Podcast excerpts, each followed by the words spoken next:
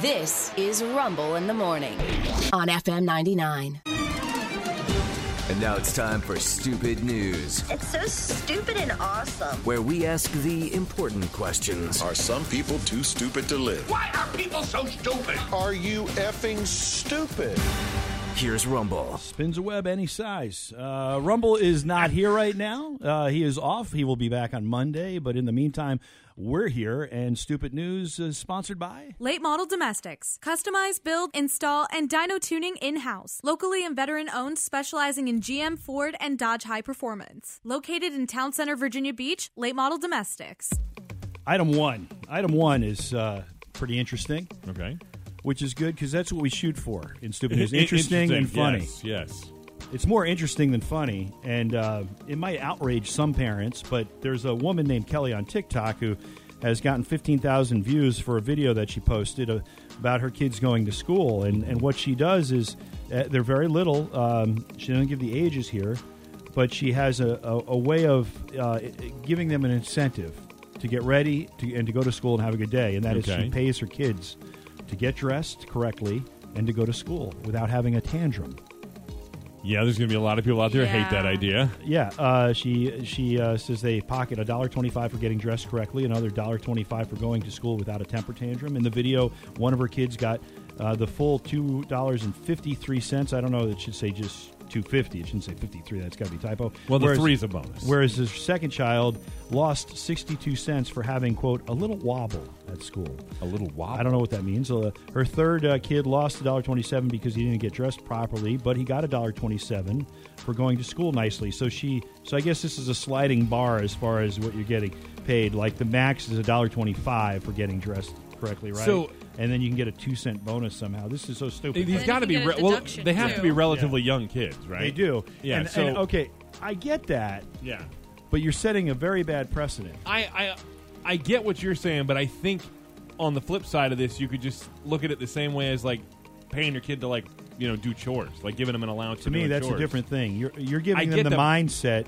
uh, you see when you when you give a kid chores to do that's work right? okay school is Well, but for a small child, this is work. yeah i understand Yeah. but but what happens is as they get older are they going to want more money are they Well- going to and is she going to feel like she has to pay them and at what age do you cut them off that's up to her to have a scale where she changes that over. And I, I'd say at a certain point, I would. I'd be like, all right, you're doing those things, but now, now if you want money, you're going to have to start doing because Yeah. you're older now. Blah, well blah, to blah. me this is a, one way of making your hid- kids absolutely hate going to school Very- if fu- all of a yeah. sudden one day you stop paying them to get dressed and go to school possible. and they now they hate school I, don't- I think this is a horrible idea Well, you know what's funny is I, I would be very interested if we could find out in five years. Yeah. what are those kids Yeah. still doing? Because I Yeah. agree with you. I think this could be a real problem later, unless she has some kind of brilliant strategy to make it the transition. But uh, I'm gonna go with no. This sounded like a short-term solution to a Mm-hmm. Yeah, it's not. short-term, a problem. And, and honestly, you know, I don't know how her struggle is, but you know, we have two daughters, and I know that for years and years and years, because I work here, I'm not home in the morning, Right. And I know that it, it, there have been uh, many days that it was a nightmare trying to get. Right. I'm not going to embarrass uh, one of them, but one of them out of bed, summer, and get her ready for school, get her to school on time, and make sure you know. And, and the other one, Oh, maybe you not, should've not paid as her. much, but but then again, at what point do you stop paying them, and then they hate school? Just wave So, a I few don't- dollars I under don't her know. nose while she's sleeping. See if I don't she know. Well, jumps even right up. here, even here every day, Rena has to go make sure that Rod is dressed before the show Yes. starts, Yeah. and that's Right. just rolled into a regular paycheck. That's You Yeah, know? true, But yeah. that's because my dementia. That is completely Yeah, separate. leave Pop Pop alone. This is separate. By the way, I think I just peed myself. Oh, all right. I'm going to stop. uh, that is item one. Item number two. Oh, Does I'm anyone know terrible. who Erica Lust is? Erica Lust? I've Sounds- never heard that name.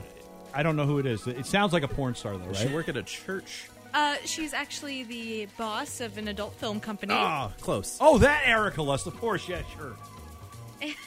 and uh, she's implemented a new policy. Oh, she's great. implemented something. on her. Uh, you have to wear pants at work now. No, actually, you get to take them off. hey, Oh, my goodness. She's built in a 30 minute daily self pleasure break. Oh, good for her. Yeah. you know what everybody they needs call one. it the um, M station. Oh, mm, ah, All right, uh, I'll be back at seven twenty, fellas. And there's only Rena. one room for this. Yeah. No. I mean, that's what it's like. Th- there's no other. It's not rooms. Uh, We set up a safe place for them to. If, go. if you don't remember the work of Erica Lust, uh, she's a, a, a Swedish erotic film director, Ah. screenwriter, and producer. And her debut film was the first. It was her first indie erotic film. Um, she says that they can also use sex toys for help, Oh well, you know the day's stressful. but I don't. It's unclear if they just have them stockpiled in the room. Well, what kind of place is this again? It's an adult film. They have industry, So, Yeah, yeah. yeah. And that's Erica with the K. well, they, you know what they Rod, probably put have. your phone down, please. You're making me uncomfy. You know what they probably have is one of those like bring a dilly, leave a dilly, dilly Oh, yeah. yeah. things yeah, right there. like one outside of those the room. adult toy libraries. Right. It's Yeah. like a Yeah. basket Oh my in the God. corner. need a, need a dilly, take a dilly. You know. Oh, man. All right. So, item three, what do we got there? Uh, Well, it's, she did it to make them less stressed. That's what she did it for. well, you know, everybody could use. a I don't little know. less stress. I think the fact that there's only one room for it is Is that your stressing- argument it's for stressing implementing me this out a here? little more? Yeah, we need a few more rooms. Yeah, yeah. Yeah. According to bases, one, two, three. everyone should have their own. I'm feeling really stressed right now, and the room is taken, and I don't know what to do. That's right. I- I- sorry, you're gonna have to wait your turn. That's item number two. It's Rodner. He takes a while. I like to spread out. well, it is 30 minutes. Yeah. See, thirty whole minutes. Yeah. you know, I like to explore the room. I'm gonna go ahead and tell you right now. Explore the room. Item number three. A 28 year old man in Florida named Cody Clements found a lost cell phone in a Walmart bathroom last Friday. Most of us would turn it in at the front desk or something, like a responsible adult, but that's not Cody. He decided to use it to call in a bomb threat. Because he's Oh. smart like that. Yep. He told the 911 dispatcher that there was a bomb in the store.